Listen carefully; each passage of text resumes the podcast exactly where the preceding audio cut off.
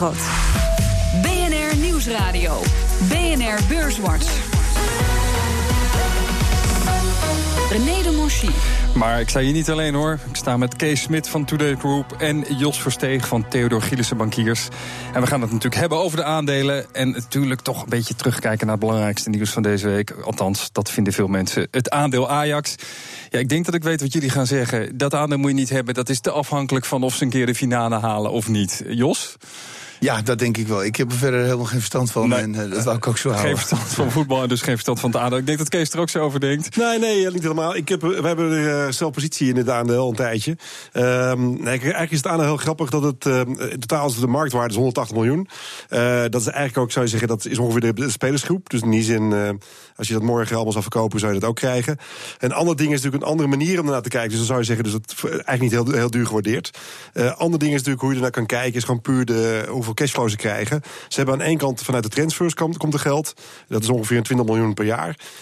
Als je het een beetje uit averaged. En er komt vanuit merchandising komt er iets van 10 miljoen. Nou, als je die twee dingen samenneemt, ja, en dan kijkt dus 30 miljoen inkomsten en dan een market cap van 180 miljoen. Ja, dan betaal je 6 keer de winst. Dus eigenlijk zou ik zeggen, is het een goedkoop aandeel. Het is een super illiquide aandeel, maar wel een goedkoop aandeel. Dus ja, het blijft ook leuk om te hebben. Ik zag wel dat ze weer richting de hoogste stand sinds augustus 2014. 2015. Ja, maar dat is natuurlijk het leuke van Europees voetbal, is wel gewoon extra inkomsten. Hè, zeker in die merchandising. Iedereen wil weer een shirt hebben. En als we dan ook nog kampioen worden komende zondag, dan... Ja, dan komt er nog wat bij.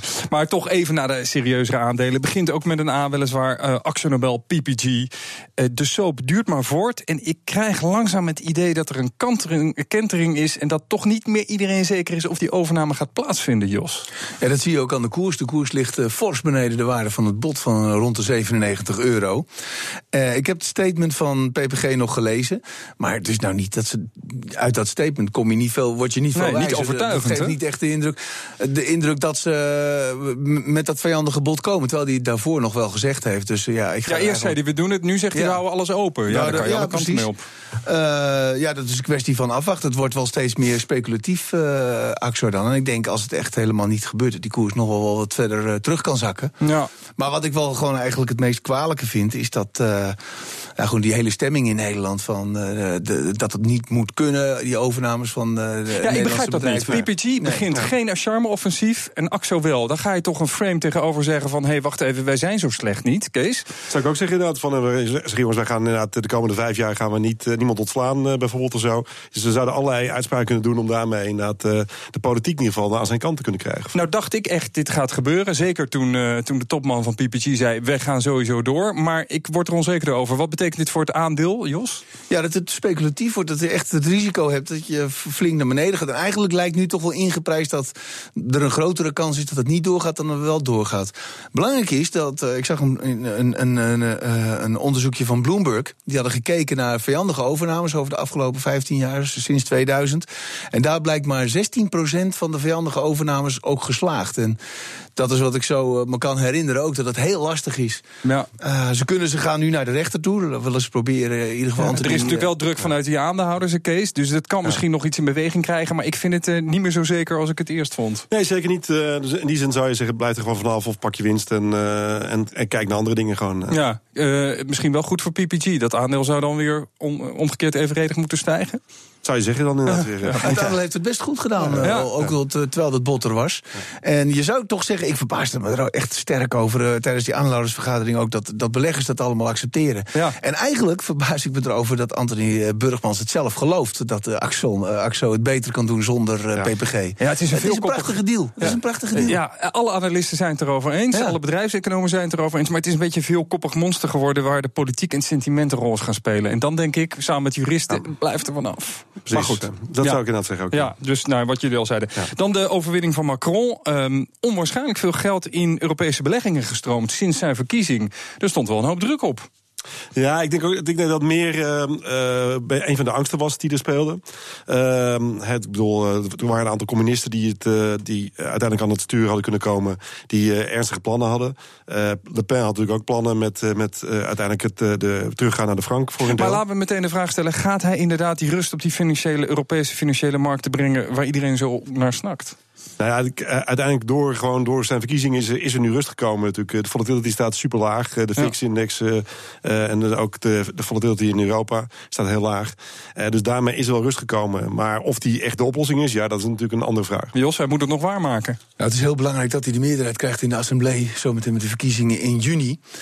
Als hij dat niet voor elkaar krijgt, dat hebben we een paar keer gehad de afgelopen jaren. Maar dan vind ik dat beleggingsgeld wat zo snel naar Frankrijk is gestroomd, naar Europa is gestroomd van de afgelopen dagen, eigenlijk nog niet helemaal terecht. Ja, toch als je naar waarderingen kijkt, is Amerika toch ook wel hoog gewaardeerd. Dus je ziet wel steeds meer, ook die verkiezingen lopen dan een beetje ertussendoor, maar toch dat mensen wel verschuiven van Amerika naar Europa, omdat de waarderingen toch wel wat lager zijn in Europa. Ja, maar die lopen nu in Europa wel op, zag ik. Ja, je ziet ook de spread op de rente weer terugvallen. Ja, maar toch nog even afwachten voor die verkiezingen, zeggen jullie.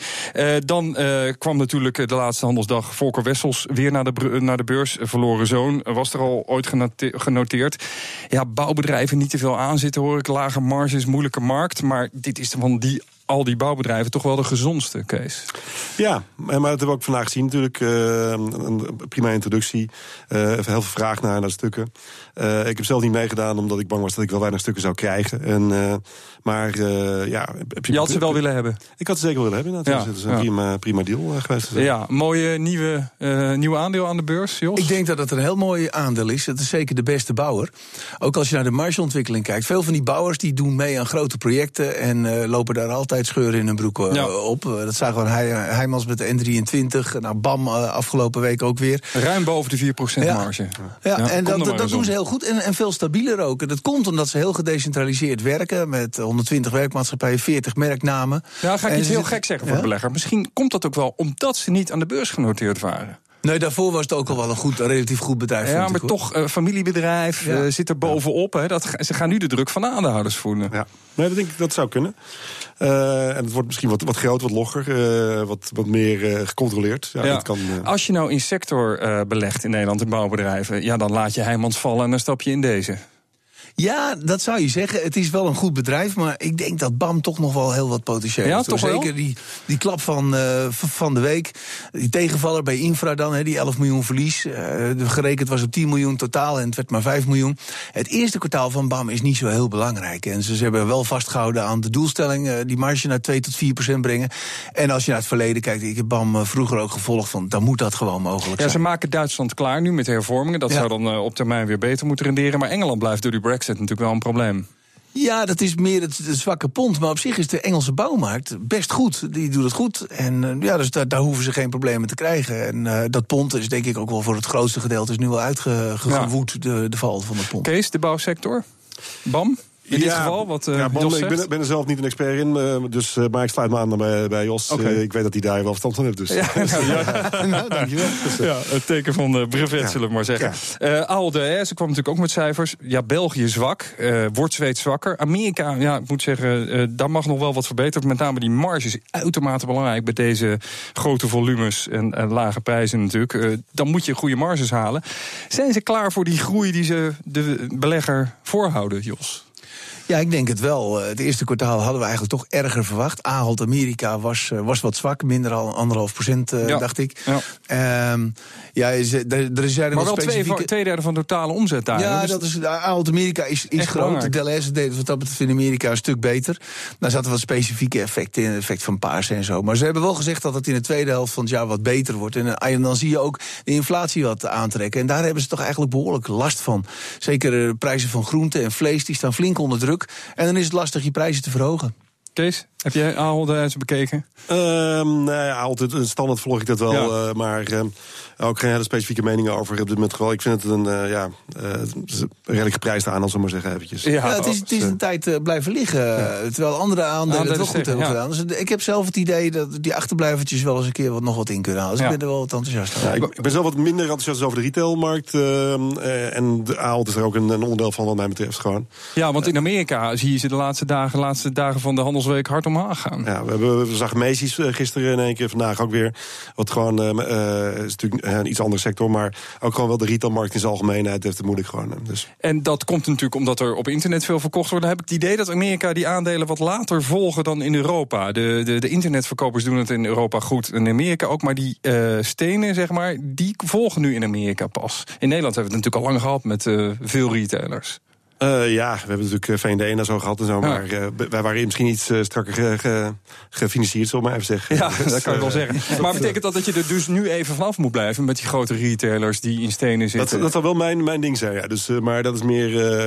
ik heb daar voor de rest... Ik zag wel dat de consumenten in Amerika dat er wat twijfels over beginnen te ontstaan. Misschien heeft dat ook nog meegenomen. Ja, dat zag je ook in het eerste kwartaal, dat niet echt goed ging. Ik dacht dat de meest recente cijfers toch wel ietsjes beter waren voor de consumenten. Het klimt altijd uit het dal, maar het is nog niet je van het. En men maakt zich gewoon toch zorgen over hoe gaat die Amerikaanse economie. Het is nu goed, maar houden ze dat vol? Als je kijkt naar de werkgelegenheid, dan is dat hartstikke goed. De huizenprijzen krijgen we, dacht ik, volgende week nog wat cijfers over. Dat gaat dan ook nog wel redelijk. Dus je mag verwachten dat wel goed zit in Amerika. De schuldpositie van de consument is een stuk beter.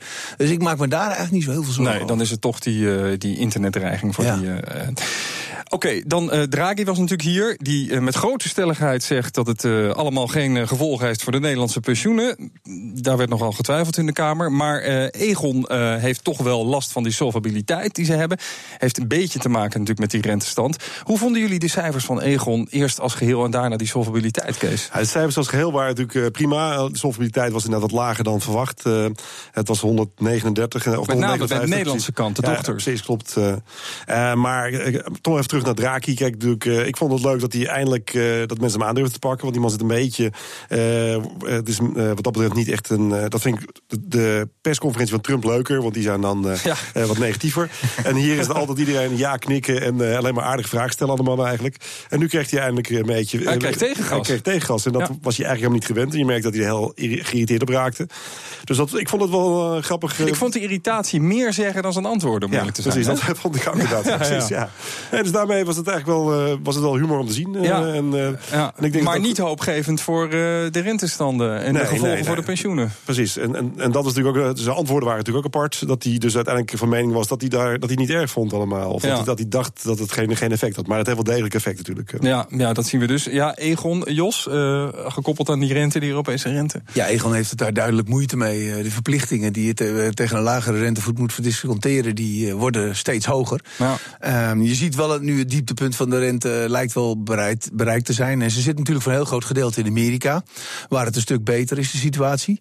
Maar in Nederland is het nog slecht, zoals je al zei. Ik heb nog even de conference call nagekeken. En de eerste vraag die er kwam, want ze zeiden in het persbericht niets over de solvabiliteit van de Nederlandse dochter. De eerste vraag die kwam was gelijk van hoe zit het in Nederland? Toen gaven ze hem wel.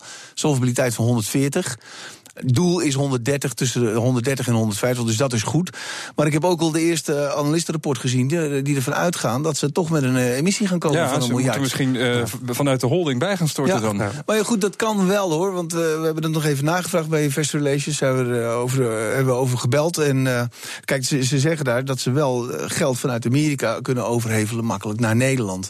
Maar het probleem bij Aegon is veel meer de onvoorspelbaarheid en de volstrekte ondoorzichtigheid van de cijfers. Ik heb ook wel eens geprobeerd om er live mee te luisteren, maar het is geen... Lastig, het is heel specifiek. Ja. Er zitten zoveel eenmalige zaken in dat je elke keer weer valt mij op. Elke keer weer. Ja, Kees? Nou ja, kijk, ik ken het bedrijf heel lang natuurlijk, want we hebben heel lang ook aan de derivatenkant met inkoopprogramma's van Aegon gewerkt en zo. Dus in die zin blijft het een raar bedrijf inderdaad, althans moeilijk voorspelbaar bedrijf. Ja. Het is niet duur. Niet duur? Nee. Misschien toch nog wat voor beleggers. Ja. De beleggers moeten namelijk langzaamaan een beslissing gaan nemen of ze de beurs gaan verlaten. Het is tenslotte mei en in september weer terugkomen. Ze hebben nog 2 weken om hun mind up te maken, moet ik zeggen. En straks hoort u waar ze de komende weken nog wel op moeten letten. BNR Nieuwsradio. BNR Beurswatch. Mijn naam is René de Monchy en ik sta met Kees Smit en Jos Versteeg. Toch een beetje oud-gediende in de beleggingswereld. En ik ga even terugkijken naar wat de beurs de afgelopen handelsweek heeft gedaan. De AEX kreeg er nou ruim 0,1% bij. Is niet veel. De midcap die daalde 0,6% ervan af. Stijgers. KPN plus 5,3%. De grootste stijger de afgelopen handelsweek. Shell, Koninklijke Olie, deed het ook goed. 3,2% erbij. En Unibel Rodamco plus 3%. En in de midcap was het weer Air France KLM. 9,9% erbij. Dalers. Boskalis deed het niet goed. 6,5% vanaf. Aegon deed het ook niet goed. Grootste daler sinds 1 januari. 13% er al vanaf. De afgelopen handelsweek 7,5% lager. En ArcelorMittal, het staalbedrijf, met name de laatste handelsdag ging dat niet goed. min 9%. En in de midcap was het PostNL dat het meest verloor, 6,6%. Ja, Kees, die staalbedrijven, in de laatste handelsdag ging dat voor zo'n laag. Jij hebt daar nog wel een verklaring voor kunnen vinden. Nou, er waren natuurlijk twee dingen. Vanmorgen hadden we cijfers van Thyssen. Dat was in principe waar die enigszins goed. Anderszins zat een hoop extra dingen in, waardoor ze uiteindelijk toch op een verlies uitkwamen.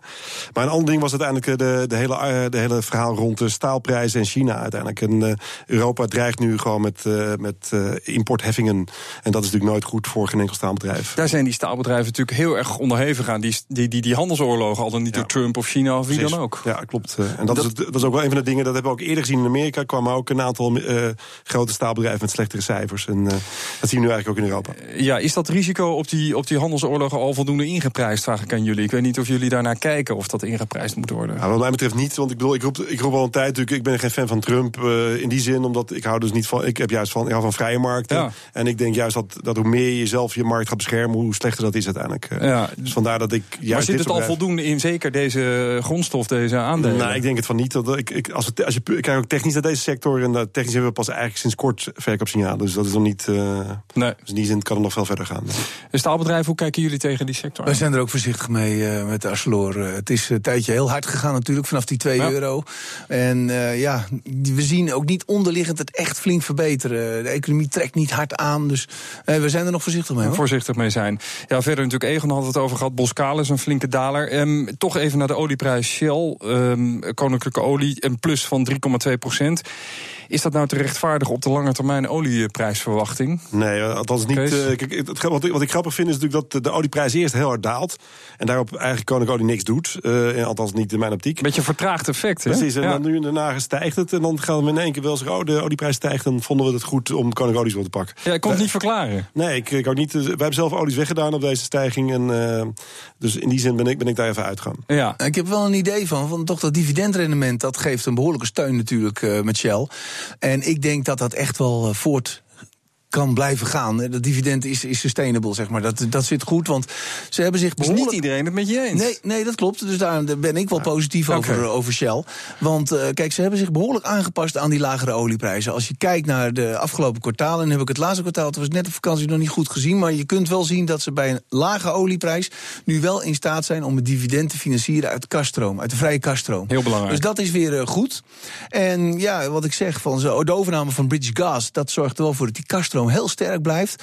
Dus ik verwacht dat ze de komende tijd toch wel een dividend kunnen blijven financieren op een gezonde manier, dus uit de kasstroom. En verder verwacht ik dat op wat langere termijn, als je kijkt naar hoe weinig er geïnvesteerd wordt in olie, die olieprijs toch echt weer hoger gaat worden. Ja, op welke termijn verwachten jullie dat? Want die investeringen, je ziet het dan al, die dienstverleners blijft erg achter. Ja. Ik heb een tijdje geleden naar de conference call van Schlumberger geluisterd. Dat is een hele belangrijke dienstverlener in de olieindustrie. En daar legden ze uit dat die investeringen in nieuwe olie- en gasvelden, dat was een paar jaar geleden 600 miljard. En dat is teruggevallen tot onder de 400 miljard. Oef. En ik vraag mij zeer sterk af of Amerika dat allemaal op kan vangen. Nu zijn de voorraden wel hoog, maar of ze dat structureel op kunnen vangen, dat denk ik niet. Dus ik ga ervan uit dat over een paar jaar die olieprijs weer fors hoger staat. Fors? Durf je daar een prijs aan te zetten? Nee, maar dat maakt niet zoveel uit. Dan zit je weer op 70, 80. Maar boven de 70? Ja, maar ze niet boven de 100. Nee. Maar. Kees? Nou, dat denk ik niet persoonlijk. Maar want ik denk dat de economie natuurlijk nu echt op een top draait. En ik denk dat de economie wat dat betreft eerder wat gas terug gaat nemen. Ik bedoel, als de rente wat op zal lopen, denk ik dat daardoor de economie weer gerend wordt. Dus in die zin deel ik niet helemaal het enthousiasme over de olieprijs. Ik denk dat er een aantal landen zijn die nog heel makkelijk heel veel meer kunnen willen produceren. En we hebben ook gewoon landen waar het nu heel gewoon rustig is, zoals Venezuela. En ja, ook daar kan binnenkort weer eerder rust ontstaan dan... Ja, de luisteraars zien het niet. Ik sta met een gebalde vuist. Jullie zijn het eindelijk niet met elkaar. Tot slot nog heel even vooruitkijken voordat we naar jullie tips gaan. Duitsland komt met cijfers, consumentenvertrouwen. Ja, dat staat eigenlijk heel goed voor. De laatste handelsdag van de week kwamen ze ook nog met goede cijfers over de stijgende investeringen. De export trekt aan. Het consumenten. Het kan met Duitsland niet op. Als je de cijfers een beetje extrapoleert, kom je op een groei van 2,4%. Dat ziet er goed uit als motor van Europa. Ja, maar dat zit ook wel een beetje in de prijzen, zou ik zeggen. Oké, ja, is al... De markt gaat al een beetje uit voor goede cijfers. En volgende week IVO-cijfers ook en andere dingen. Dus ik verwacht, die komen woensdag. Dus, ik denk dat die allemaal wel positief zijn. Maar dat is ook wel een beetje waar de markt van uitgaat. Oké, Jos? Ja, het is opmerkelijk dat Europa het beter doet dan Amerika. Ja. En dat hebben we heel tijd niet meer gezien. Ja. Dat zeg je, ja, het werd wel een keer tijd. Ja. Ja, ja, ja. Er komen ook cijfers uit Japan, over landen gesproken die lang geëmmerd hebben. Ja, ook daar verwacht men exportverbeteringen. De PMI komt daar, de consumptiecijfers. Heel belangrijk voor of dat beleid van Abe natuurlijk nu eindelijk vruchten af begint te werken. En van de Nationale Bank natuurlijk. Ja. Ja. Of dat echt gaat lukken, ja, dat heb ik een beetje twijfels. Daar wachten we al zo lang op. Oké, dus niet in Japan zitten. Nee. Goed, dan komen we bijna aan het einde. Dan komen we bij de tips. Wie van jullie wil als eerste? Zeg het maar, Jos. Ja, ik heb eigenlijk niet zo'n hele spannende. We hebben het er al even over gehad. Als je maar wat oplevert. Dat Ahold Delhaize, dus ik ben natuurlijk afhankelijk van de termijn. Maar ik vind dat aandeel erg achtergebleven. En ik maak me ook enigszins zorgen over de markt. Dus met Ahold Delhaize zit je dan wel veilig. Ja. Jullie zitten er zelf in? Ja. Oké. Ik heb ze zelf ook. Ja, en de verwachting moeten ze dan wel waarmaken. Ze hebben gezegd dat die marges wel zullen verbeteren. Dus als je dat inprijst, dan kunnen ze inderdaad nog wel wat omhoog. Oké, helemaal duidelijk. Ahold Delhaize. Kees? Ja, ik heb een simpele tip. Ik zou zeggen, koop een put onder je portefeuille. Je riep net zelf mee, go away. Dat is dan niet nodig, want als je gewoon dan kan je gewoon, ben je beschermd naar beneden toe. Je kan een juli put nemen of zo. De AEX, wat zal het zijn, 25. Maar welk 25. Risico zie jij dan? Nou, ik zie uiteindelijk... Het leuke is dat juist dat er nu geen risico's zijn, waardoor ik risico's zie eigenlijk. Ja, maar die markt gaat omlaag en dan... Precies, je ziet nu een beetje dat al het positief zit nu al in de markt. En dus daarom zou je kunnen denken dat het een beetje glijdt en dat de mensen het daadwerkelijk inderdaad ook echt gaan verkopen in mei. Maar anders helemaal soms is een heel positief nieuws zit erin.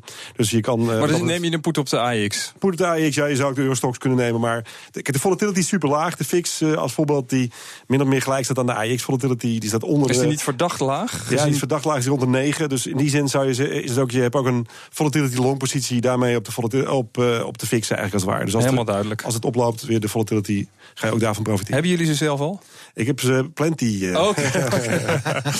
Kees Smit van Today Group, ik dank je hartelijk voor je komst. En ook Jos Versteeg van Theodoor Gilissen Bankiers, dank je wel voor jullie komst. Nog wat huishoudelijke mededelingen. Volgende week zijn we er natuurlijk weer.